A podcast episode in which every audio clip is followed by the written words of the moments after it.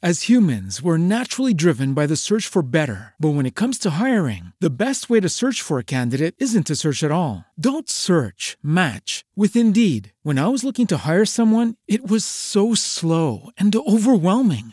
I wish I had used Indeed. If you need to hire, you need Indeed. Indeed is your matching and hiring platform, with over 350 million global monthly visitors according to Indeed data, and a matching engine that helps you find quality candidates fast. Ditch the busy work. Use Indeed for scheduling, screening, and messaging so you can connect with candidates faster. And Indeed doesn't just help you hire faster. 93% of employers agree Indeed delivers the highest quality matches compared to other job sites, according to a recent Indeed survey. And listeners of this show will get a $75 sponsored job credit to get your jobs more visibility at Indeed.com/podcast. That's Indeed.com/podcast. Terms and conditions apply.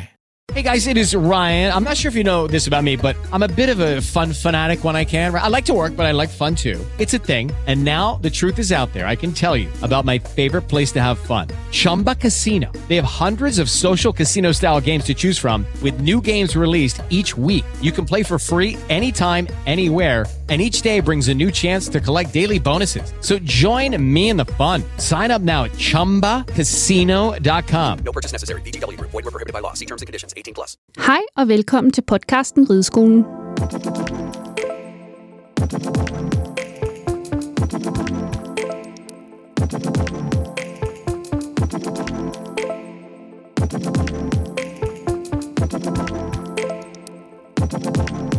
Den her podcast, den er til dig, der elsker heste, og som ønsker at blive klogere på ridningens svære kunst. Og hvorfor hedder den her podcast Ridskolen? Jo, det gør den, fordi det var her, vi startede. Det var her, vi lærte hestens fantastiske egenskaber at kende. Og vi ryttere, vi stopper ikke med at lære. Vi søger hele tiden efter ny viden om vores elskede firbenede væsener. Og det er lige præcis det, vi skal i den her podcast. Vi skal snakke med eksperter, profilerede ryttere, fagpersoner og andre kloge hoveder, og sammen skal vi debattere hestevelfærd. Mit navn er Laura Krebs, og med mig har jeg Sandra Starke. I dag skal vi tale om moderne dressurridning. OL er for få uger siden afsluttet, og vi så nogle spændende og smukke præstationer på banen. Og næste år skal Danmark være værtsland for verdensmesterskaberne. Derfor vil vi i dette afsnit tage temperaturen på den moderne dressursport og debattere, hvor vi er på vej hen rent avls- og ridemæssigt. Til at hjælpe os med at blive klogere på det, får vi senere i udsendelsen besøg af Claus Toftgård, som er hestefysioterapeut, behandler, træner, akupunktør og meget, meget mere. Så velkommen til, og lad os så komme i gang.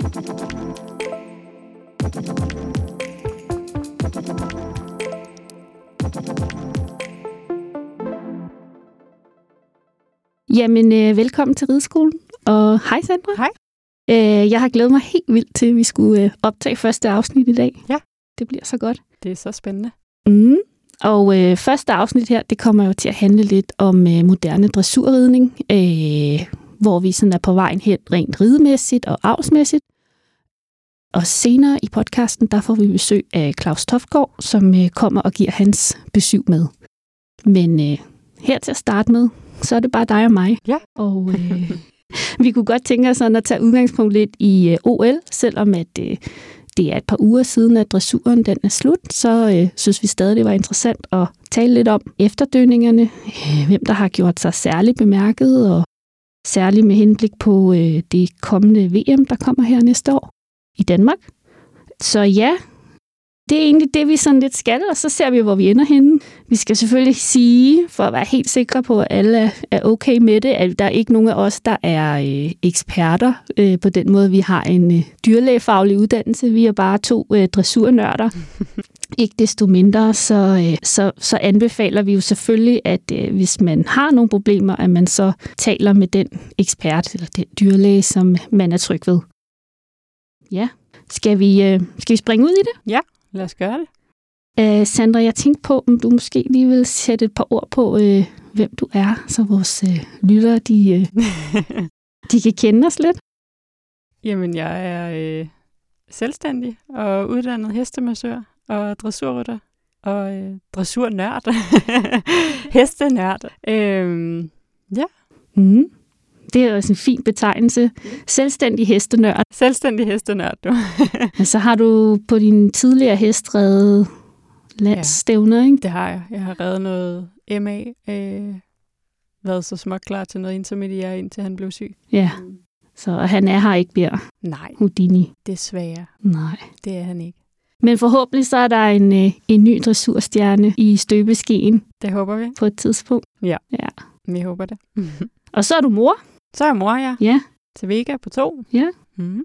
Så det har vi også til fælles, fordi vi er begge to mødre. Ja. Hvis jeg lige skal stjæle rampelyset her, eller mikrofonen, mit navn er Laura. Og jeg har en uddannelse fra universitetet, og så... Her for nogle år siden, så blev jeg ansat som chefredaktør på et hestemedie, og har siddet der i nogle år.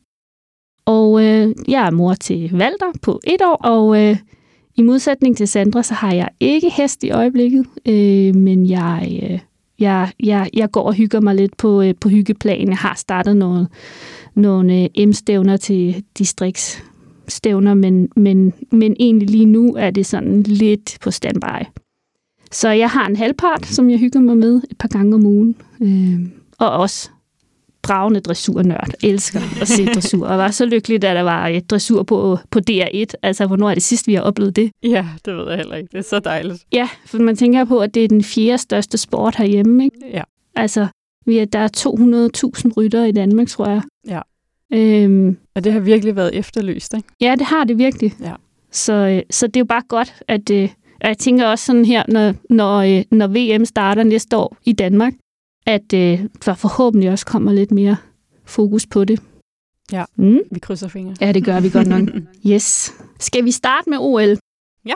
Nu er det jo slut i Tokyo. Fuldstændig. Dressuren, den sluttede her for et par uger siden. Alle heste er hjemme igen i deres stalle og hygger sig. Ja. Vi går ikke så meget i dybden med springningen, og slet ikke med... med den debat, der har været omkring moderne femkamp, og den her træner, der skulle have slået en hest og sådan noget. Det tænker jeg, det er der ikke nogen, der er i tvivl om, at det er en rigtig dårlig idé, og det er en passende sanktion, Tyskland har fået. I dag interesserer vi os for dressur, som Claus Toftgård også kommer og snakker lidt om senere i podcasten. Men Sandra, ja. Hvem var dette OL's største overraskelse for dig? Det må være... jeg tror, det var Carina. Carina Cassidy på Heiline's Danciera, eller Danse. Eller Danse, ja. Eller som hun også nogle gange kalder den for plæneklipperen. Ja. Ja. Hvad begrunder du det i? Jeg synes bare, at hun viste mega meget rutine, og når man tænker på, at det er en OL-debut. Ja. Jeg synes, det var så fint. Alle dagene, faktisk. Ikke sådan de store udsving, synes jeg. Bare mega stabil og dejlig flow, og jeg synes, det er en virkelig dejlig hest. Ja, enig. Altså, udover at den er smuk, som jeg ved ikke hvad, så synes jeg også bare, at de passer enormt godt sammen. Helt vildt, ja. Jeg tænker også på, at jeg synes, det er sindssygt dejligt, at vi ser flere og flere hopper i toppen af dressursporten. Ja. Der har altid været sådan en eller anden form for, hvad skal man sige... sammensværgelse mod hopper. Et eller andet omkring, at hopper, de kan ikke på grund af deres psykiske, habitus eller sindstilstand, begå sig i toppen. De er for hissige, de er ikke samarbejdsvillige, når de er i brunst, altså alle sådan nogle ting. Ja. Og jeg synes bare, det er så dejligt, at man ser hopper, der kan begå sig på det niveau. Ja, helt sikkert. Ja. Det er det også. Det er også et spørgsmål om mere tid derhjemme, tænker jeg, ikke? Altså, hingsten har måske en... Og valgerne for den sags skyld har måske en nemmere tilgang til tingene, ikke? Ja. Nu rider du selv hoppe. Ja. En rød en. En rød hoppe.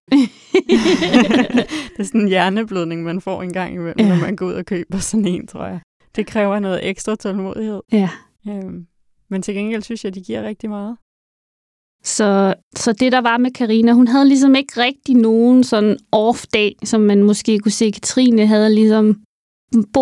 virkede en lille smule træt, Bohemian, på anden dagen. Det gjorde han. Eller han var i hvert fald ikke helt med hende der. Nej. På samme ikke måde. Ikke i forhold til, hvad de kan i hvert fald. Det var jo et super fint ridt, det er slet ikke det. Ja. Men der er bare mere. Og det er jo fedt. Ja, det er det. Kunne mere. Carina, hun var ligesom din favorit. Ja, det synes jeg, hun var. Ja. Det synes jeg. Er der andre, der sådan har... Det ved jeg ikke. Jeg synes også, altså nu er det kun danskerne, men jeg synes også, at Nana havde en super fin tur. Eller havde nogle super fine ture. Jeg synes, hun overtager tøjlerne fra Daniel rigtig, rigtig fint. Ja. Det er også lidt af et pres, og så skulle ride med til OL lige pludselig på en hest, som vi alle sammen godt føler, vi kender. Som jo nærmest er stamfar til samtlige heste til OL og alle steder. Ja. Altså. Og alle sidder og følger med og har en eller anden idé om, hvordan det skal gå, fordi vi alle sammen har set Daniel ride ham, ikke? Så det, jeg synes, hun klarede det vildt fint. Det synes jeg. Ja, det er noget af et pres, der hviler på ens skuldre, ja, det er og det. Overtage ja. Sådan en hest. Ja. Jeg er for så dygtig en rytter, som bare har været med. Hvis vi så kigger sådan lidt på det internationale, så synes jeg, vi skal tale lidt om hende her, Sabine Schut-Kery. Ja. Som jo også kom fuldstændig ud fra ingenting nærmest i USA, og jeg tror, at grunden til, at vi ikke aner, hvem hun er, eller kender hesten, det har simpelthen været på grund af corona. Ja. USA har ligesom på en eller anden måde forsvundet fra radaren, fordi der ligesom ikke har været de der store internationale samlinger. Ja. Hun kommer ind fra højre, og så leverer hun bare et klasseridt. Fuldstændig. Ja, og den hest, den står bare så pænt i nakken. Det gør den. Helt vildt. Ja. Det er jo sådan, det skal være, og det er jo det, man træner, eller vi alle sammen træner efter, men som bare er så sindssygt svært, ikke? Ja, så hun var virkelig... Hun var virkelig en åbenbaring for mig, må jeg sige. Ja. Jeg synes også, det var spændende at se Charlotte Dujardin på Gio, Pumpkin. Ja. En lille bitte hest der. Ja. Det er sjovt at se også. Nu snakkede vi lige om hopperne før, men jeg synes også, der er noget vildt spændende i det her med, at man har heste med i alle størrelser. Ja. Hvis jeg skal tænke mig om. Jeg mener, der var også nogen på nogle heste på over 1,80 i stang, og så kommer hun på den der, jeg tror ikke, den er mere end et par og 51 i stang eller sådan noget. Nej. Og sparker benene væk under os alle sammen. Ja.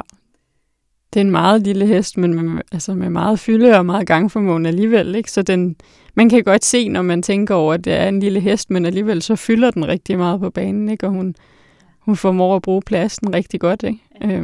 Der har hun jo, kan man sige, en mega fordel, ikke? Fordi hun har meget mere plads på kortsiderne, end dem på 81 har, ikke? Det tænker du, det har en stor betydning i forhold til på det niveau, altså størrelsen på hesten, fordi jeg ved godt for mig, der er det svært at lave, eller sværere, at lave en 10 meter volte eller en 8 meter volte på en ordentlig kampvogn, end det er på en lille let sag. Men, lige præcis. Men tror du da også, det er sådan på det niveau? Altså, det tror jeg. Ja. Det tror jeg. Jeg har da i hvert fald kunne mærke det, da jeg havde den gamle Houdini. Han var jo stor og lang, og bagbenene kunne godt hænge lidt ned i den anden ende af ridehuset, så hvis han var træt en dag til stævne, jamen, så havde jeg et problem. Og nu har jeg danser, som bare er kort og typisk rød hop, ikke? Tændt og varm og krøller sig.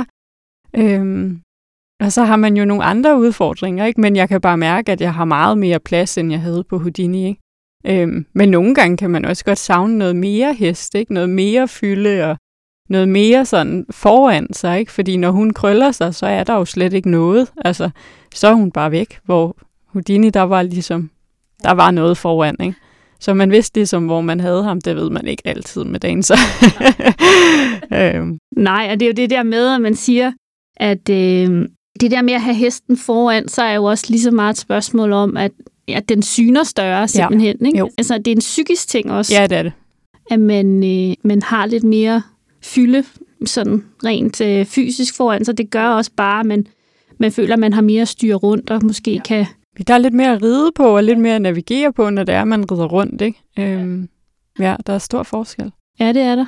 Men der er jo plusser og minuser ved det hele, ikke? Altså, det er jo svært ligegyldigt, om man har en på 1,80 eller på 1,50, ikke? Altså. Men jeg tænker, at de fleste må nok at på det niveau ligge på et par og 71-75 stykker, tænker jeg. Det tror jeg også, de gør. Men det er faktisk ret interessant, det her med størrelsen også, om ja. Det kan have nogle betydninger. Så er der selvfølgelig hele gangarten. Altså, nogle har jo en større gang end andre.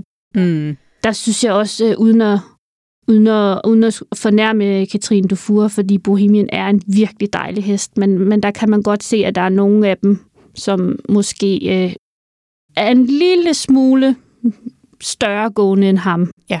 I hvert fald i de frie gangarter i øvningerne, ja. Ikke? Jo. Så har han så mange andre gode forser, ikke? Og laver jo noget vildt godt arbejde.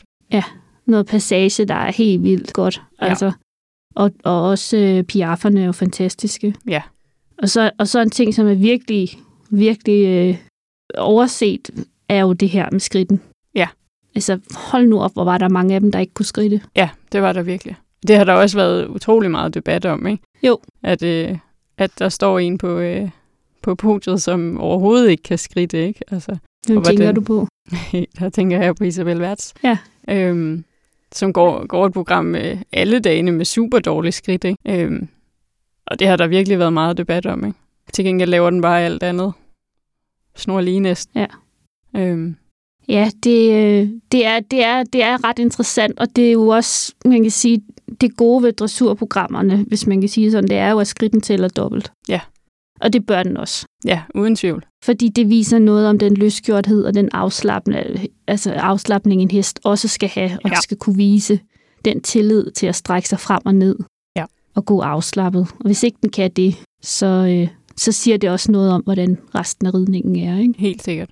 Der synes jeg, at Cathrine altid, ligegyldigt hvem hun rider på, altså viser en fantastisk skridt. Altså. Ja. Men der ved jeg også, at det er noget af det, hun øver rigtig, rigtig meget, og hun bruger rigtig meget tid på vandbånd og træner skridten der, og så har hun jo også nogle tendens til at tænke lidt i nogle anderledes rammer. Hun tager jo blandt andet kæmpe fjernsyn med ind i ridehallen og spiller højt for hestene og vender dem til at slappe af under larm. Mm. Og så synes jeg, man kan se på de sociale medier, at hun er god til også at tage dem med på tur og alle mulige steder, så de vender sig til forskellige rammer og stadig skal være afslappet, ikke? Og glade heste. Det er super, super vigtigt, og det er også noget, det vi vil snakke med Claus om.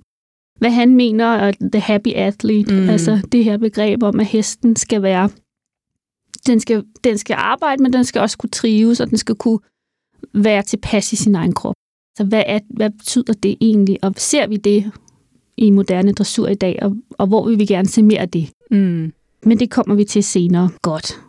Så har vi rundet lidt de danske, og vi har sådan bevæget os lidt ind på nogle af de internationale. Og det skal jo ikke være nogen hemmelighed, at vi hæpper måske mere på sådan nogen som Sabine Schut-Kery, så på Dujardin og på Dufour, end vi måske gør på Isabell Werth og mange af dem, som jeg vælger at kalde det hollandske helvede. Altså, jeg synes, at der er mange af de hollandske heste især, som er sådan nogle meget, hvad skal man sige, hektiske i deres gangarter, og som virker en smule stresset. Ja. Lad os bare sige det, som det er. Ja. Det ser ikke altid så rart ud. Nej. Det synes jeg ikke. Der er stor forskel, og jeg synes næsten, at det efterhånden er enten eller. Og man kan se det med det samme, de går ind på banen, ikke? Om de er stresset på dagen, eller om de er afslappet i arenaen, ikke? Jeg synes da, når det var positivt at se Edward Gal, nu vil jeg ikke sige Ralf, det lyder så åndssvagt, men ride på Totilasses søn der, Total, ja, nu mistede jeg lige. Men det var en dejlig hest, og den har jo kæmpe gang, den hest, han rider på. Men også svær at styre og svær at tøjle, og den bliver sådan lidt, ilter, ikke? Jo. Fordi det er jo bare sådan nogle steroide heste nærmest. Altså, det er jo det ypperste inden for avl, det er jo det ypperste inden for ridning, det er jo altså på alle mulige måder et kæmpe arrangement, den hollandske lejr har med deres tilgang og deres metoder til ridning, og hele det der team, det setup'et omkring hollandsk dressur er bare crazy. Ja. Fordi der er så mange penge i det. Ja. Og de avler så mange heste. Ja. Så derfor så får det lidt for mig sådan lidt en klang af noget unaturligt på en eller anden måde. Det er sådan lidt ligesom at gå i et fitnesscenter, og så ser man nærmest sådan nogle typer, som er sådan helt over. Ja. Fuldstændig overkroppen er fuldstændig kæmpestor, muskuløs. Det er måske lidt hårdt sat op, men nogle gange får jeg lidt sådan en følelse af, at det også er sådan lidt med de hollandske heste. Det har du ret i. Ja, det er sådan lidt skørt. Jo. Men en dejlig hest. Ja, og den viser jo noget kvalitet, og det er jo også derfor, den ender, hvor den gør, ikke? Og er stadig ung. Ja, den bliver vild her om nogle år, tror jeg. Ja, det tror jeg også, den gør. Ja. Vi har jo ikke vendt så meget hende, der vandt. Jessica von Bredow-Werndl. Det navn er også vildt svært at sige, hvis ikke man er tysk. Sådan i forhold til Isabell Werth, så synes jeg, at hvad kan man sige, hun leverer et ridt, der er meget mere sådan harmonisk og let at se på egentlig. Ja. Det gør hun, uden tvivl. Følger du hende på Instagram? Ja, det gør jeg. Hun er sjov, ikke? Jo, hun er. Ja. Hun har også lidt sådan en lidt anderledes tilgang, eller sådan lidt mere åben og... Ja, lidt mere afslappet omkring det, synes jeg, ikke? Ja. Virker til at være et helt almindeligt menneske, og det synes man ikke, at man... Det har man bare en eller anden idé om, at det er man ikke. Ja. Men selvfølgelig er hun det. Ja. Det er jo dejligt. Altså, ja. Det er vildt dejligt at se hele den der topryttere på topplanen med de bedste heste i verden og en masse millioner i ryggen, stadigvæk kører deres unger i vuggestue, eller sådan viser, de murer ud. Eller, altså sådan, vi får den der jordforbindelse, vi får en fornemmelse af, at de er fuldstændig ligesom alle os andre. Det tror jeg egentlig et eller andet sted gør det sådan, gør dem lidt mere sådan relaterbare på en eller anden måde. Ja. Og det tænker jeg sådan... Hvis man sådan skal se... Jeg synes, at noget, der er interessant, det er, at vi ser ligesom en generation af nogle unge ryttere, især kvindelige ryttere, som er meget sådan åbne, og som rider for nogle meget, meget fine hjælpere, hvor det ser meget let ud, og man ser tit en kandartøjle, der er sådan løs. Jeg synes, det er meget bemærkelsesværdigt at se, at der ligesom er sådan et på en eller anden måde generationsskred i gang. Ja. Det er dejligt, at det går den vej. Ja. Så er du enig i det, at der på en eller anden måde sker noget på den scene? Uden tvivl. Ja. Det er det er super dejligt, at det går den vej. Der har været arbejdet meget for det de seneste år, synes jeg, ikke? Og der begyndte at være meget mere fokus på det her med netop, at det skal være nemt. Det var jo sådan, det var før i tiden. Og så har der ligesom været en periode, hvor det har været overtaget lidt af mænd og kræfter, og sådan, hestene er blevet kastet rundt i changementserierne, og væltet rundt i en pirouette, og det er blevet meget finere igen, synes jeg, ikke? Eller det kommer i hvert fald stille og roligt. Og det er jo den vej, det skal gå igen, ikke? Mm. Og der er også noget omkring brugen af sociale medier, men også at lægge ud af sine træningstips og holde sig fit. Altså, der er kommet større fokus på at gå i fitnesscenter og få at leve en sund livsstil. Og et opgør med, at man gerne vil se dressur som en sport. Altså, at det er atleter, som træner benhårdt. Ja. Når de ikke sidder på hesten, så sidder de på en kondicykel, eller står på et løbebånd, og spiser fornuftigt, og som gør rigtig meget ud af at vise den side også. Ja, helt sikkert. Og sådan så, altså, at man ligesom også kommer ud med et budskab om, at dressur er ikke bare at sætte sig op på en hest, og så få den til at lave alt arbejdet. Det er vildt hårdt, altså. Det synes jeg også er rart. Ja, det er det også. Nå, Sandra, så fik vi ligesom rundet OL af. Ja. Så lad os kigge frem i tiden, og lad os tale lidt om det opkommende verdensmesterskab på dansk jord. Ja. I Jylland. I Jylland. I Herning, nærmere betegnet Jyske Bankboksen og FC Midtjylland, tror jeg det er, stadion. Jeg har ikke så meget forstand på fodbold, men jeg har set på sociale medier, at de holder dressurfinalerne på det stadion, og der skulle siges at komme over, var det 22.000 mennesker? Ja, det tror jeg, det læste jeg også. Ja, det er godt nok mange. Så vi håber, at coronaen den er død og borte til det tidspunkt. Men, hvem tror du, hvis du skulle komme med et bud, der stiller op for Danmark? Tror du, Cathrine når at blive klar med Vamos Amigo, eller kører hun med Bohemian, eller er Cassie stadig Manesien til den tid? Ja, jeg tror stadig, jeg håber stadig, at Cassidy er i Manesien til den tid. Mm. Jeg tror også, hun satser på selv, fordi det også er på dansk jord. Måske.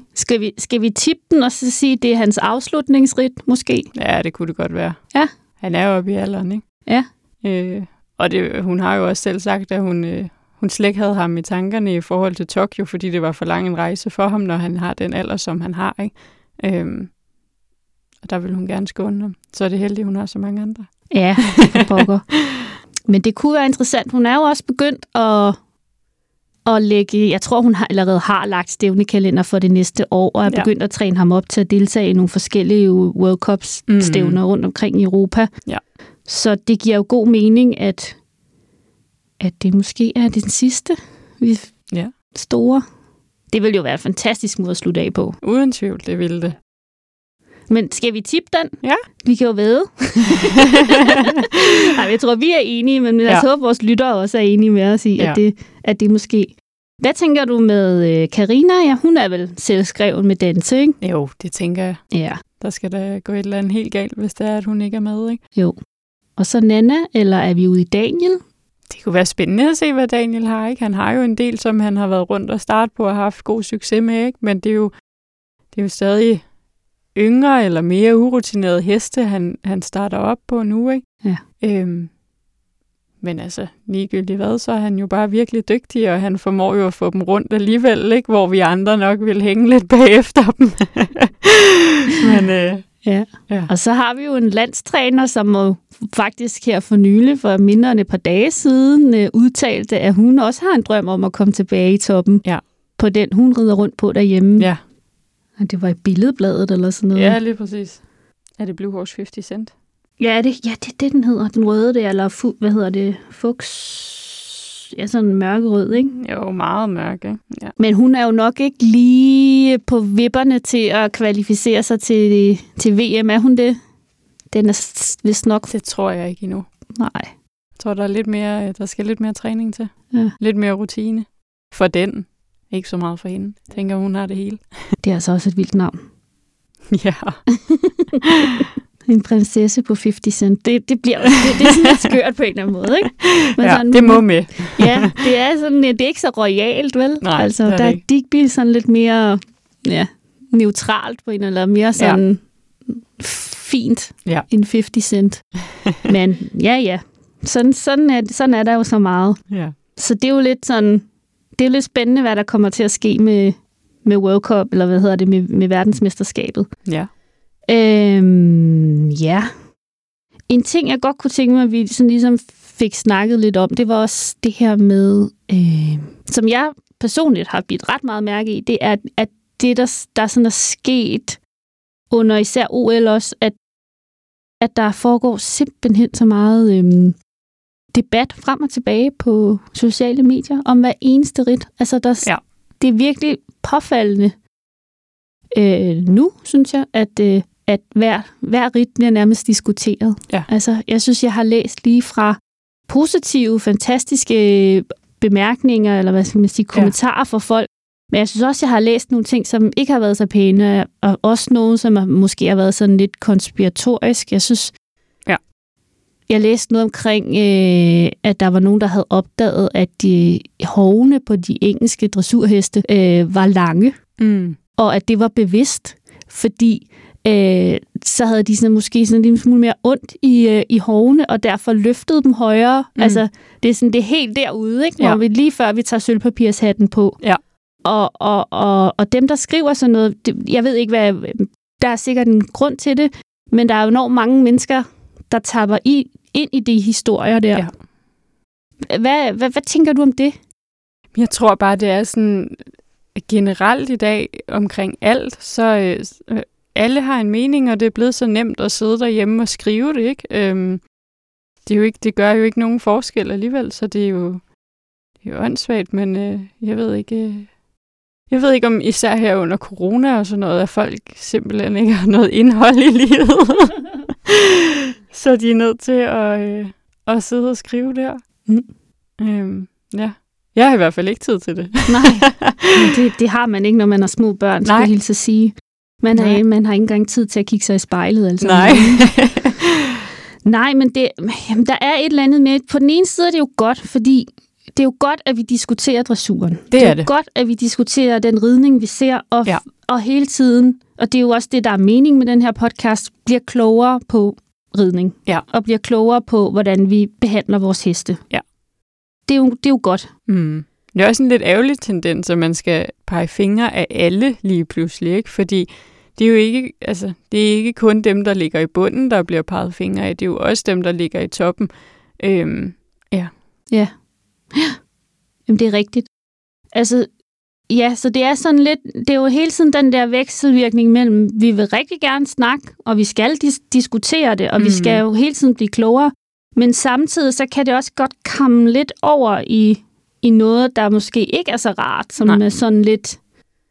Ja, hvor det bliver personligt i stedet for, ikke? Og det er jo det, vi lige har snakket om. Det er jo også bare helt almindelige mennesker, også dem, der står på podiet.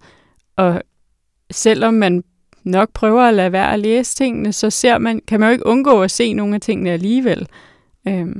Og det er jo ikke altid rare ting, der står der. Nej. Og jeg tror, uden tvivl, at alle prøver at gøre sit bedste. Altså. Ja. Jamen, jeg er helt enig.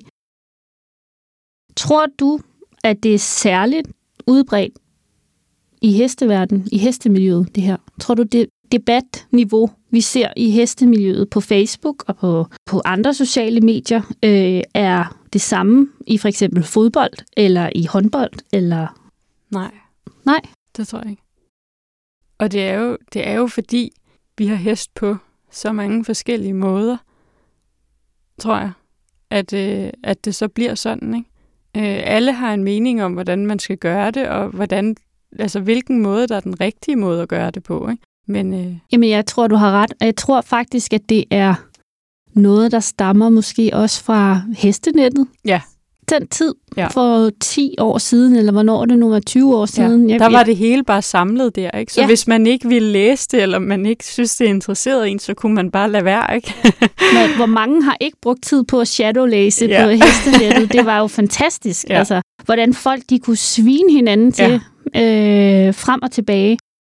Men jeg tror, det er noget, der på en eller anden måde, og det er 100% for egen regning, det her, men at det er en kultur i hestelivet, hestemiljøet, at vi alle sammen har en holdning til andre folks ridemåder og metoder. Ja, og bare hestelivet generelt, ikke? Ja. Hvor længe går den på fold? Hvor stor er folden? Har den gamasje på, når den går på folden? Har den ikke gamasje på, når den går på folden? Og hvad, når den står i boksen, ikke? Og skal den overhovedet stå i en boks, eller skal den gå på løsdrift? Og det er jo det her med, at der er så mange forskellige måder at gøre det på, ikke? Og der er bare nogen, der har en eller anden tendens til at skulle dele meget ud af sine guldkorn, ikke? Ja, så jamen og det er jo det der med, at når man deler ud, så kommer det med en pris. Ja. Og det er jo det her med, at vil der jo være nogen, der mener noget andet. Ja. Og det vil der jo altid være. Ja. Som du siger, vi har jo alle sammen hest på forskellige måder. Ja, det har vi virkelig. Jeg kan jo se det bare i den stald, jeg har hest i, ikke? Altså, min stald er jo bygget op omkring nogle rimelig faste rammer. Og der har jo været, altså, der kan jo komme opstaller, eller mulige opstaller og kigge, hvor de så kan sige, at det er slet ikke noget for dem, fordi de har brug for nogle andre rammer til hestene. Og sådan er det jo generelt, at man har forskellige behov, og det kan jo også være i forhold til niveau på hesten, eller alder på hesten, og hvor er den henne, er den skadet og skal gå meget i skoven, eller meget på fold, eller noget i den dur, ikke? Hvad har den brug for i forhold til, hvor meget du bruger den selv også, og hvor meget du selv har mulighed for at være der, ikke? Der er jo nogen af os, der bruger... jeg ved ikke, hvor meget tid i stallen, og så er der nogen, der bare kommer for at ride, altså... Mine heste er en del af familien, ikke? Og det kan både være godt og dårligt, men oftest godt. Og for andre er det jo bare... så er det bare anderledes, ikke? Altså, det er det. Men jeg tænker, at vi er ved at være... Vi er ved at være i mål med den første del af podcasten, eller det her afsnit. Og om lidt, så får vi besøg af Claus Toftgård, som er fysioterapeut, behandler, træner, akupunktør og alt muligt andet. Og han vil komme og fortælle lidt omkring, hvad han mener er den glade atlet, og hvad hans take på moderne dressurridning er. Mm. Så ja. Det bliver spændende. Ja.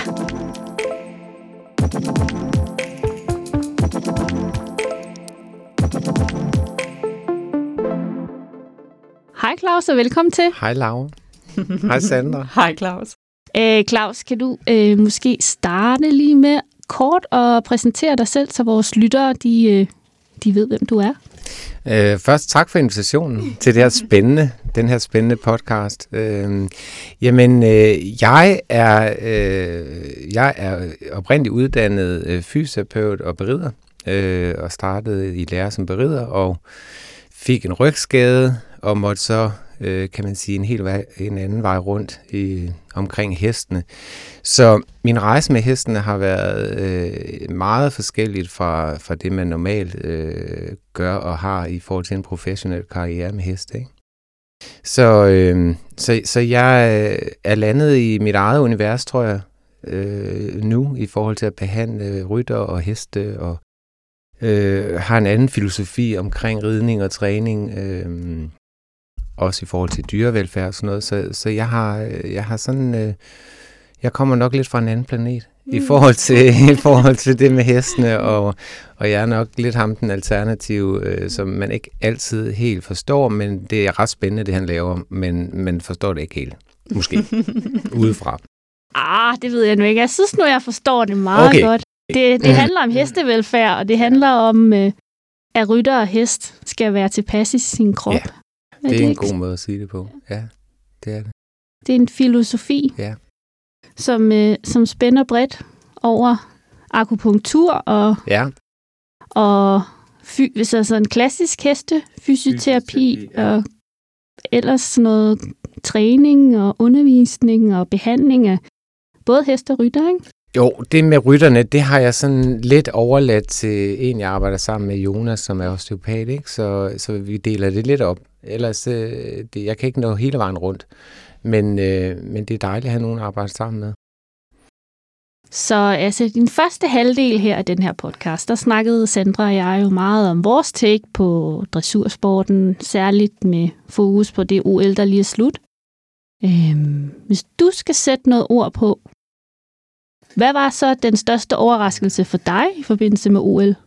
Jamen, det var nok at se, altså hvis vi tager sådan individuelt rytterne, så var det nok den amerikanske rytter Sabine, som red for USA. Jeg synes, det er noget af det smukkeste, jeg har set mange, mange år. Og jeg har også mødt hende over i Florida, og så det var virkelig glædeligt, at der er nogle andre tendenser på vej, og det også bliver honoreret. Og det synes jeg er rigtig, rigtig skønt. Så jeg tror også, dommerne er begyndt at se nogle andre ting i forhold til samarbejdet mellem hest og rytter, ikke? Fordi det er der, vi skal hen.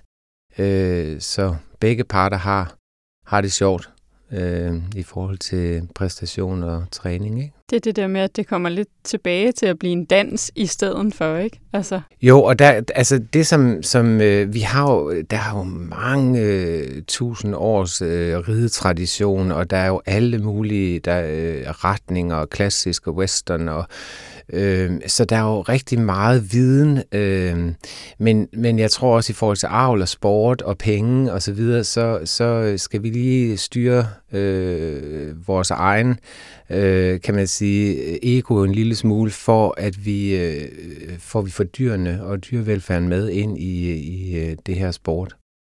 Og det får mig jo til at spørge lidt ind til det her med dyrevelfærd, fordi vi så jo også nogle ting, der ikke var så pæne. Yeah. Let's be honest. Yeah. Jamen, jeg kom til at lægge et par billeder op på min egen Facebook-side, og det udløste en stor storm af diskussioner, fordi jeg havde bare vist en hollandsk rytter og en finsk rytter, eller en spansk rytter, tror jeg det var. Men jeg synes, det er vigtigt, at vi taler om det, og vi bliver klogere, og vi hjælper hinanden med at finde nogle gode løsninger på de her udfordringer. Jeg er jo en gammel rotte i erhvervet her, eller i hestesporten, så jeg kender godt, kan man sige, træningsmetoderne rundt omkring i verden, og det kan gøres bedre. Og det skal vi gøre bedre, fordi det fortjener hesten. De har ikke bedt om at blive topatleter, så på den måde er det vigtigt, at de har et godt liv sammen med os.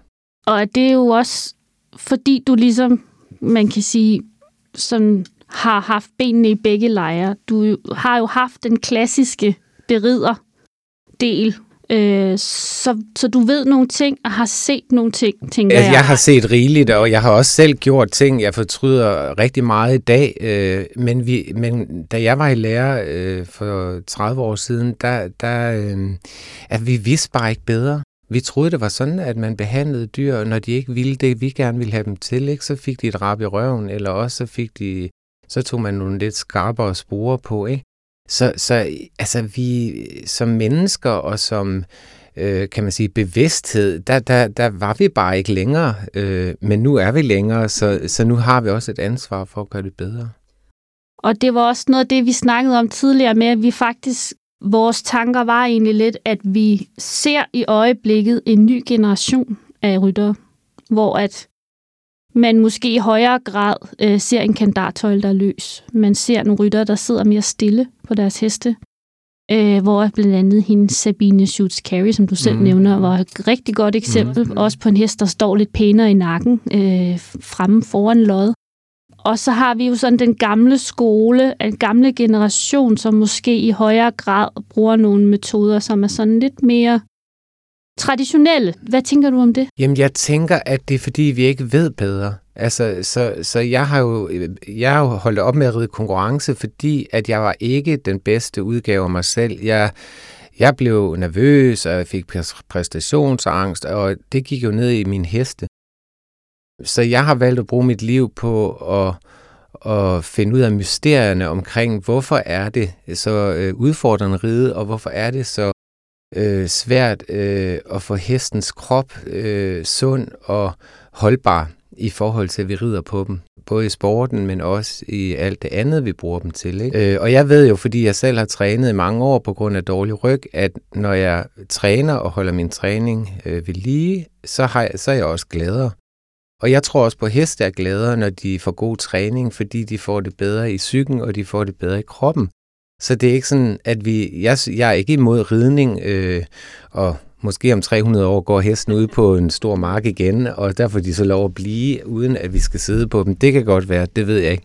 Men lige nu rider vi på dem, og så er det vigtigt, at de har et godt liv. Og jeg ser ligesom, altså når jeg kigger på det, jeg er ved at skrive en artikel, der hedder Ups, fik vi nogensinde lært at ride? Og det mener jeg faktisk, fordi jeg fik aldrig lært at ride. Jeg kom bare på en elevhest, og så fik den nogle spark i siden, og så tøffede du efter de andre på en cirkel og skråt igennem. Og du ved, jamen altså det var sådan, vi lærte at ride, og jeg var sådan, jeg har altid været meget sensitiv, så jeg stillede hele tiden spørgsmålstegn ved, jamen, det er da underligt det der, og hvorfor gør vi det, og hvorfor gør vi det? Og så jeg har bare blevet ved med at stille spørgsmål i forhold til det, vi gør. Og så kommer man altså bare ud på en anden rejse med de heste, fordi de er flokdyr, og vi har ikke fattet ret meget omkring deres adfærd i forhold til, når vi træner med dem. Så der er virkelig meget, vi skal lære endnu. Kan du prøve at sætte nogle ord på, hvad det er, du synes, der mangler? Jamen, altså, jeg kan fortælle, jeg har lige været i Nordjylland og undervise, og der møder jeg for første gang en dame. Hun er måske midt i 40'erne, og hun har en hest, og hun har fået at vide, hun skal bare tage igennem tøjlen og dreje hovedet på den og sparke den siden, den skal bare høre efter osv. Det er sådan en lidt traditionelle måde, vi angriber udfordringerne på, når vi rider. Og jeg startede med at lave en rytteranalyse, og der er mange ting, hendes krop ikke kunne. Så vi startede med at ligesom kigge på det. Jamen, når du sidder på en hest, så skal du kunne bevæge dig sammen med hesten. Hvad er en rytteranalyse, hvis vi lige skal forklare det for vores lyttere? Jamen, en rytteranalyse, det er, at jeg har ligesom prøvet at tage de vigtigste test ud i forhold til at kunne følge en hests bevægelser. Så jeg laver nogle balancetest på jorden med 2 vægte, hvor jeg guider rytteren igennem loddelinjen. Er de forfodsrytter? Er de hælrytter? Har de svært ved at ride venstre volde eller højre volde? Og hvorfor har de svært ved at ride den ene vej i forhold til den anden vej? Så vi ligesom får nogle helt konkrete ting på plads. Og så er det, at folk bliver meget overrasket, og det gjorde hende her, pigen også. Og hun fortalte, at da hun så kørte hjem med hesten, begyndte hun simpelthen at græde, fordi at hun blev ked af det i forhold til, hvordan hun havde behandlet hesten i mange år. Og hun blev ked af det, at hun ikke havde lyttet mere efter, hvordan hun selv havde det med den slags træning. Men hun troede, som jeg selv troede, at det var sådan, man gjorde. Men da hun så fandt ud af, at der var mange ting, hendes sæde og hendes bækken og hofte ikke kunne, så kunne hun jo godt forstå, at hesten hele tiden gik med hovedet til højre, i stedet for, at den kunne både dreje hovedet til højre og venstre, når hun red højre og venstre volde, ikke? Og folk bliver meget følelsesmæssigt påvirket af det, fordi at man har lyttet til autoriteter i mange år, i stedet for at lytte til sig selv, fordi vi mærker meget, hvis vi tør. Men det har ikke været lovligt at mærke os selv, eller mærke hesten på nye måder, fordi det var noget pjat. Den skulle bare have en i måsen, og så afsted, ikke? Så vi er ikke vant til at tune ind på hesten, og tune ind på vores egen krop i forhold til bevægelse. Men det bliver en øjenåbner for folk, ikke? Sådan generelt. Det gjorde det også for mig første gang, jeg været hos dig. Ja. Og det er det der med at mærke efter på en helt anden måde, ikke? Hvor man har været vant til noget helt andet. Altså jeg kalder det også lidt, som I kalder det, tilbage. Vi skal tilbage igen, fordi der er noget, vi ligesom mangler på vores rejse med hestene. Og vi ser jo nogle rigtig dygtige rytter internationalt. De rider også rigtig gode heste, og du bliver dygtig, når du rider på gode heste, fordi de hjælper dig til at mærke det rigtigt. Men hvis du spørger professionelle ryttere, så kan de ikke forklare dig. Jeg har jo reddet ved rigtig mange. Jeg har også reddet ved Karl Hester en overgang, og jeg kunne godt mærke indeni, når hesten gjorde det, den skulle, at jeg mærkede noget helt andet og noget rigtigt. Men de kan ikke forklare, hvordan min krop kommer til at hjælpe hesten med at komme derhen på en god måde. Fordi det har de ikke af redskaber, fordi de ikke er kropsuddannet. Men de kan sagtens se, hvordan hesten skal gå, og de kan også godt se, hvor vi skal hen. Men den indre rejse inden i vores krop og os selv, det er svært at forklare. For det skal man bruge meget tid på at mærke efter selv. Og nu har jeg har set dig nogle gange undervise forskellige steder, uden at jeg skal lyde, som om jeg stalker dig. Og det ville altså være hyggeligt. Men det, jeg lægger mærke til, når jeg ser dig undervise, og ser den måde, dine ryttere reagerer på, så er det jo sådan et helt følelsesregister fra ekstrem frustration til at blive sådan fuldstændig åbenbaringsagtigt. Mm. Altså, hvor der er bare nogle ting, der går op for dem i relation til hesten, som er helt vildt. Og så man skal bare ikke tage følelserne ud af det, tror jeg. Men jeg tror jo også, altså jeg kan jo se, når folk bliver meget berørte, og nogen græder, altså stopper op midt i timen, og fordi de også måske har gemt, altså det er jo, vores fysiske og psykiske liv hænger jo sammen. Og måske er din far lige død, eller din bedstefar, eller så der sidder noget sorg i din krop, og lige pludselig går vi ind og bevæger nogle dele af kroppen, hvor den sorg, den gemmer sig. Og så kommer det jo ud, og det er jo vigtigt, at man ikke er bange for, og hesten responderer på en måde. Jeg kan huske, da jeg begyndte at arbejde med klikkertræning, og Carlos han første gang løb efter mig, uden jeg havde træktøj, uden grime. Der begyndte jeg jo bare at tude. Og så hende, der trænede mig, hun siger, ej, kan du ikke lige vente med at tude, fordi altså, det er lige nu, det der spændende sker mellem dig og ham, ikke? Og det grinede vi bare sådan af. Ja, at Carlos er ikke en hund, Carlos er Claus' hest. Ja, lige præcis. Det er min hest, det er mit barn. Ja, mig som ingen børn har, men jeg har Carlos. Ja. Så det var også meget, altså jeg bliver også meget rørt, og når jeg står og ser rytter og ride, og de smelter sammen, altså, jeg bliver så rørt og får gås ud over hele kroppen, så der er noget energimæssigt, som sker inde i os, når vi mærker den der sammensmeltning i bevægelse. Det er meget svært at forklare for folk, der ikke rider, men alle, der rider, har godt mærket det sekunder og måske lidt længere tid ad gangen, ikke? Og det er jo det, jeg har jagtet i hele min, kan man sige, min ride træningskarriere. Det er, hvorfor kan jeg ikke få de der sekunder noget mere? Er det ikke det, man kalder momenter? Momenter, jo. Ja, man kalder dem. Men det er jo altså, det er sådan flyvsk ord, det der momenter, ikke? Fordi hvad er det egentlig? Er det et par sekunder, eller er det et skridt, eller er det en 5 minutter eller en 10? Altså, hvad er det egentlig, ikke? Ja, det var et godt spørgsmål. Jeg tænker, at for mig er de gode momenter... Altså for eksempel, når jeg red ved nogle klassiske træner før i tiden, og det var meget dygtige træner, så kunne jeg ride en værsad, en travers og en volte, og lige pludselig midt i traversen, så fandt jeg ud af, det var sådan, det skulle være. Hvor det hele bare bliver blødt og afspændt og spændstigt og kraftfuldt og alt sammen på én gang. Og så tænker jeg dagen efter, så prøver jeg lige det samme, men jeg kunne ikke finde derhen igen. Og det er jo det, som jeg er blevet ved med at arbejde med, det er, hvorfor kan jeg ikke finde derhen? Hvad er det, der gør? Er det mig? Er det hesten, der har en dårlig dag? Hvad sker der? Men det, som jeg har fundet ud af med årene, det er min egen rejse med mig selv, der gør, at jeg nogle dage kan, og nogle dage ikke kan. Og det kan være min krop, det kan være, jeg er i dårlig humør, og... jeg har været oppe og skændes med kæresten, eller hvad der nu er sket, og så kommer jeg ned i stallen. Så for mig er det vigtigt, at man ligesom, når man kommer ned til hesten, så får man lige jordforbindelse og slipper det. Det er nulstillet med andre ord. Præcis, fordi hestene mærker det. Ja. Vejen til de gode momenter fra dag til dag er aldrig det samme. Hver ridetur er en ny tur, altså på en eller anden punkt. Ja, man tænker tit, når man har de gode dage, så dagen efter, så tænker jeg, det skal jeg jo bare igen. Ja. Men det er bare aldrig sådan. Nej, det bliver aldrig den. Det, som jeg synes er så interessant med ridning, nu er jeg altså ved at finde ret præcise nøgler, så jeg kan hjælpe rytteren med at finde det. Så jeg er, efter 40 år eller meget, jeg nu arbejder med, der er hul igennem. Altså, jeg er selv ved at lande og sige, hold da op, shit, det tog lang tid. Altså, ja. Wow.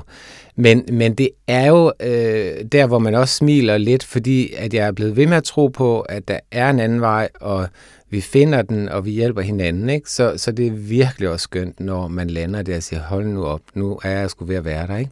Så man ligesom kan få de her heste bygget helt op fra bunden, så de kan lave det, vi gerne vil, ikke? Tror du sådan, hvis nu vi skal tilbage til toppen af dressuren i dag, tror du, når de rider på banen, tror du så sådan et helt program er et langt godt moment? Fordi det er jo det, jeg tænker, når jeg ser det hjemmefra, som ganske almindelig dressurmusetrunde, ja. Som rider et par gange om ugen, eller hvor tit jeg nu kan for min baby. Jeg tænker jo, når jeg ser dem ride, at det der, det ser jo bare så lækkert ud. Oha, det er sådan et stort, langt, lækkert moment. Sådan tror jeg ikke helt, det er, Laura, men altså, jeg tror, der er mange, der kan have rigtig skønne momenter, hvor de helt sikkert har en ud-af-kroppen-oplevelse, også momentvis, for det kan man jo se, når deres test er færdig, og de hilser af, så kan man, deres kropssprog fortæller rigtig meget, ikke? Men jeg scanner jo ligesom hest og rytter, så jeg kan godt dissekere det ud undervejs og sådan, ikke? Så der er meget at læse i rytterens kropssprog. Det kan være en nakke, der spænder, eller skulder, der spænder, og så kan bevægelsen ikke gå igennem kroppen. Og så er det, vi får det der forcerede ridning, som jeg synes, hollænderne kommer med. Og det er, når jeg scanner deres krop fysisk, så har de mange blokeringer. Og det betyder, at hesten, som skal lave alle de her fantastiske atletiske ting, de kan faktisk ikke aflevere bevægelsen gennem sadlen og rytteren, fordi der er nogle arme, der er låse, der er nogle albuer, der ikke spænder af. Og det vil sige, at der bliver de møder en mur i tøjlen, og så bliver der et pres bagfra, og så ryger ryggen ned, og så kommer forbenene op, og så ser det meget, det ser jo meget atletisk ud, når en hest bevæger sig så ekstremt. Men som fagperson i forhold til, hvordan hesten bruger sin krop, så er det helt ude i skoven. Og vi skal langt væk fra det, fordi det er den ene ledbehandling efter den anden i forhold til behandlinger. Så derfor er jeg oppe på barrikaderne, når det handler om det. Fordi jeg kan se, hvorfor hesten ikke kan bevæge sig optimalt. Og det er altså et rytteransvar, og det har vi ikke styr på endnu. Men det er også det der med, at netop at det er rytterens ansvar, og det for mange så, når de rider, så er det jo hesten, der gør noget galt. Det er jo det er sjældent rytteren, ikke? Og det er det der med, at folk også skal indse, at det ligesom er dem selv, der er et problem. Og det kan godt være svært for mange at have den selvindsigt, synes jeg. Men det er jo igen det der med at se på tingene udefra, ikke? Altså, at vi ikke går ind, fordi jeg tror alle sammen, vi er her for at lære noget. Og den indre rejse med vores egen problematik og udfordringer, jamen, den bliver vi nødt til at styre på først, inden vi kan noget med dyr. Men der er sådan en, der har i hvert fald været, og det kan jeg jo selv huske fra dengang jeg gik på ridskole, nu er den dum igen, eller nu, hvorfor gør den ikke det, når jeg beder den om det? Ja. Ja, den har stået i boksen hele natten og tænkt over, hvad den skulle gøre i morgen for at være irriterende. Den skal være rigtig stedig, og den skal være rigtig træls. Ja. Ja, men det er fordi, vi ikke ved nok om hestadfærd. Og vi er ikke uddannet til det. Vi er ikke uddannet til at tolke og kigge på konfliktadfærd. Har vi ikke lært ret meget om. Så også, selvom jeg synes, kommentatorerne gjorde det rigtig flot til OL og så videre, så er der stadigvæk ting, som er tydelig konfliktadfærd, som ikke bliver kommenteret på. Også under springningen og så videre. Kan du komme med nogle eksempler på det? Jamen det er for eksempel, hvis hesten går og svinger meget med halen, eller pisker med halen. Det er klart et tegn på utilfredshed i forhold til det, man byder hesten. Så på den måde, spændingsmæssigt, kan man se, altså om hesten er tilpas, eller ikke så godt tilpas. Ikke? Så der er... Altså, der er mange ting, vi skal lidt ombord i, og når dommeren så måske også begynder at tillægge det den betydning, det har, så lander vi jo et godt sted. Eller et bedre sted, ikke? Fordi så begynder vi ligesom at få tingene til at hænge sammen. Noget, vi snakkede meget om, det var det her med skridten. At vi synes, at der var nogle heste, som ikke formåede at have den der afspændthed, som det kræver at lave en god skridt i et dressurprogram, for eksempel. Men alligevel blev honoreret højt. Hvad tænker du om det? Jamen, jeg synes, skridten er meget afslørende i forhold til rytterteknisk kunden, og den er meget afslørende i forhold til hestens problemstillinger. Kan man gå så langt til at sige, at skridten er et spejl? Meget. Rigtig meget, yes. Så jeg kalder, du kan sagtens trækride dig igennem et Grand Prix-program, og jeg har også professionelle, jeg arbejder med nu, som har reddet DM og så videre, som simpelthen er målløs over, at de har kunnet ride det, de gør og har gjort, uden helt at fatte, hvad de laver. Og det er så rørende, at de faktisk tør indrømme det, når vi står sammen og træner. Det er ikke, jeg tror ikke, jeg får dem til at sige det offentligt, men det kan være, det kommer. Men jeg synes bare, at det er også en åbning i hvert fald for, at vi er åbne for at lære mere og gøre det endnu bedre. Ikke? Men skridten er, hvis ikke hesten har en god skridt, så er der udfordringer i kroppen. Og det vil sige, at forben og bagben simpelthen ikke kan connectes i midtryg. Altså man kan sige, hvordan forbinder du forben og bagben på hesten? Ja, det gør du gennem ryggen. Men hvis ryggen ikke er fri og bevægelig, så kan de ikke så meget. Men du kan sagtens få nogle meget tekniske momenter til at fungere i piaf og passage, og de kan også, nogle af dem, lave etter, men hvis du kigger på nakken og bækkenet, så er der ting og sager, der ikke hænger sammen. Men det kan dommeren ikke se, for det er de jo uddannet til. Men det skal vi have dem til at kunne se, fordi så bliver det pillet fra, altså så får man taget de der heste, som ikke har det godt i kroppen, de skal ikke vinde. Nu til dags, der kigger dommerne på programmet og på selve ridningen, og det rytteren formår at vise i hesten. Dommerne er jo trænet i at se en volte. Og den volte kan være rund, den kan være firkantet, den kan være for stor, den kan være for lille, og det får du så pointen efter. Så du kan ride en volte til 9, du kan også ride en volte til 3, fordi den er 3 meter for stor i diameter. Men jeg synes ikke, det er interessant, hvor mange pointen du får for volten. Jeg synes, det er meget mere interessant, hvordan er den hest trænet, hvordan er den hest grundtræning, altså grundridning. Og så er jeg meget ligeglad med, om den volte bliver en meter for stor eller for lille, fordi hvis grundridningen er på plads, så vil jeg jo meget hellere give den hest et ekstra point for fantastisk muskulering, fantastisk energi, gålyst og så videre, ikke? Så jeg forstår simpelthen ikke, at vi kan tillægge de her øvelser så stor betydning i forhold til, at vi har heste, som er grundtrænet helt forkert. Og der ser vi jo nogen internationalt, der rider både 80 og over 80%, hvor man kan sige, jamen, hvor er grundtræningen henne, og hvordan kan det her give så mange point, ikke? Når det bygger på noget, som ikke er i orden. Altså det er fundamentet, og det er derfor, jeg mener, at vi skal tilbage. Fordi fundamentet for at træne og få lavet en sund, glad ridehest, det bliver vi nødt til at kigge på. Det gør vi altså, fordi alt det andet, det er sådan noget teknisk, og det skal også være fint, og det skal også give point. Men det må jo være den glade atlet, som bliver honoreret mest, og den, som er trænet mest rigtigt. Ja, og det er jo lidt tankevækkende det her med, at det, der bliver honoreret, er, om du rider volten præcis ved er. Ja, ja. Det er ikke et spørgsmål om hestene er igennem i sin krop, eller er muskuleret korrekt. Eller... Nej, der har man pointene til sidst, ikke? Som så tæller lidt, ikke? Men det er jo bare en 5 eller 6 karakterer, ikke? I forhold til 20-30 øvelser, ikke? Så det har jo ikke nok betydning. Nej, det synes jeg heller ikke, det har. Og det er...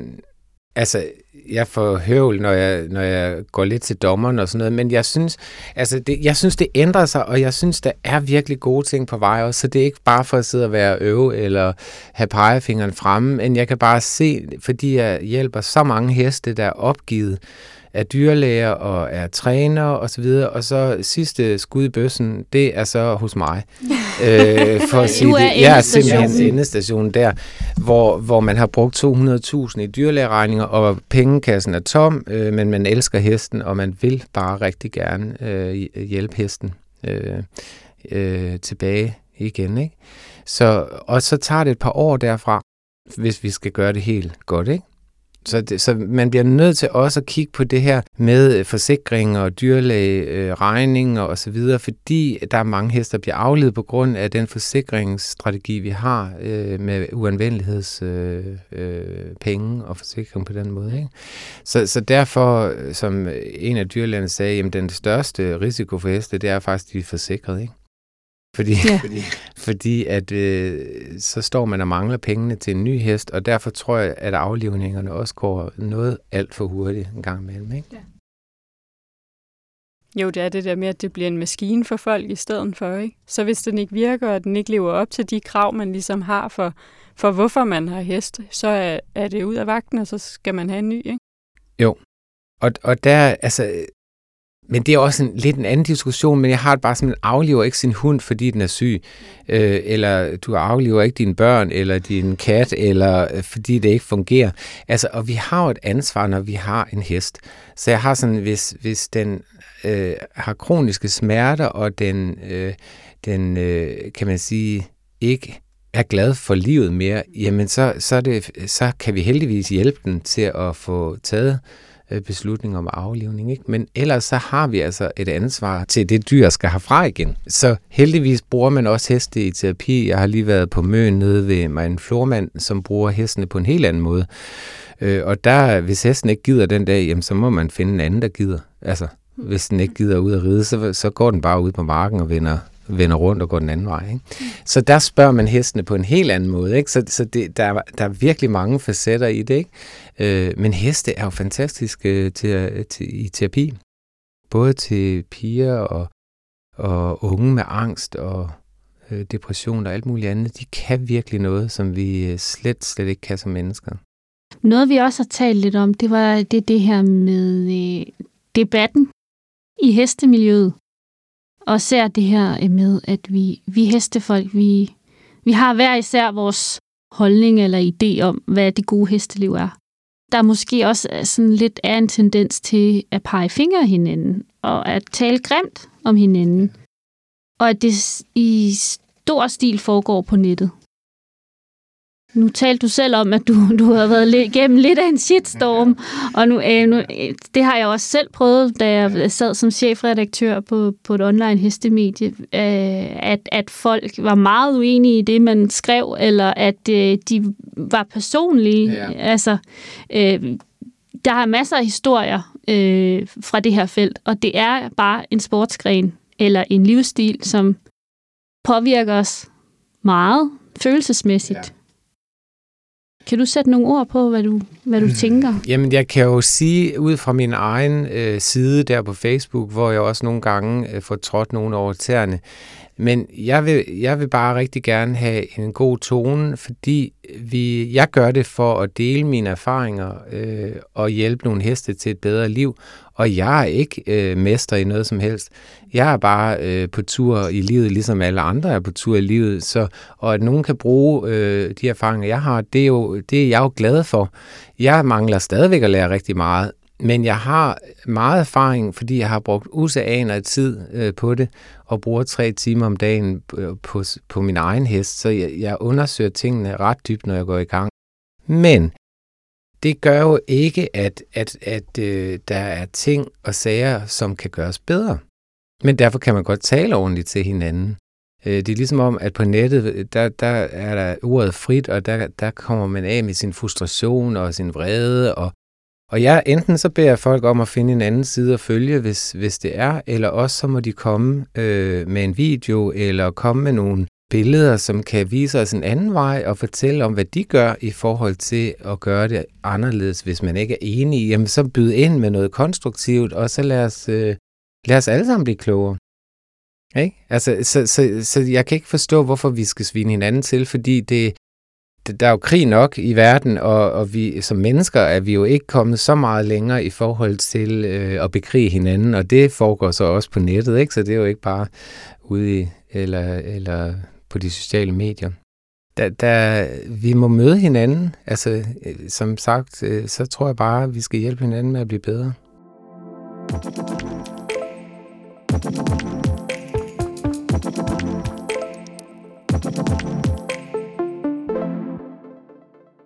Claus, vi er ved at nå til vejs ende. I den forbindelse, så vil Sandra og jeg gerne spørge dig, om du havde et lille tip, et lille fif. Noget, du tænker, vores lyttere skal gå hjem og prøve med deres hest? Nørden her, ja, det har jeg, fordi, som regel så er de der tips, jeg har jo, fordi jeg selv har oplevet noget for nyligt, eller nørder med et eller andet, og lige pt. Har jeg nørdet meget med at sidde på min mås på gulvet, og så simpelthen bevæge mig frem og tilbage på min sædeben med let bøjet ben.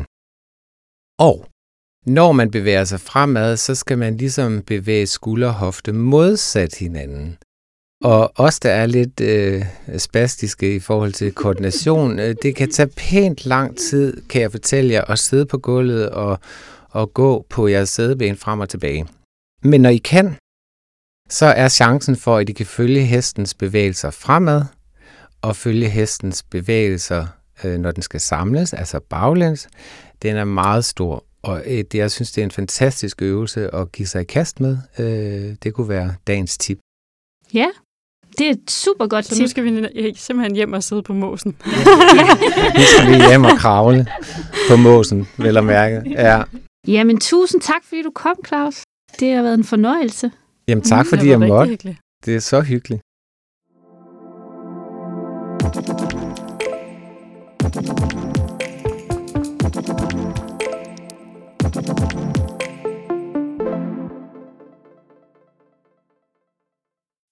As humans, we're naturally driven by the search for better. But when it comes to hiring, the best way to search for a candidate isn't to search at all. Don't search, match with Indeed. When I was looking to hire someone, it was so slow and overwhelming. I wish I had used Indeed. If you need to hire, you need Indeed. Indeed is your matching and hiring platform, with over 350 million global monthly visitors according to Indeed data, and a matching engine that helps you find quality candidates fast. Ditch the busy work. Use Indeed for scheduling, screening, and messaging so you can connect with candidates faster. And Indeed doesn't just help you hire faster. 93% of employers agree Indeed delivers the highest quality matches compared to other job sites, according to a recent Indeed survey. And listeners of this show will get a $75 sponsored job credit to get your jobs more visibility at Indeed.com/podcast. That's Indeed.com/podcast. Terms and conditions apply. Judy was boring. Hello. Then Judy discovered Chumbacasino.com. It's my little escape. Now Judy's the life of the party. Oh, baby, mama's bringing home the bacon. Whoa, take it easy, Judy. The Chumba life is for everybody. So go to Chumbacasino.com and play over 100 casino-style games. Join today and play for free for your chance to redeem some serious prizes. Chumbacasino.com. No purchase necessary. Void where prohibited by law. 18+ terms and conditions apply. See website for details.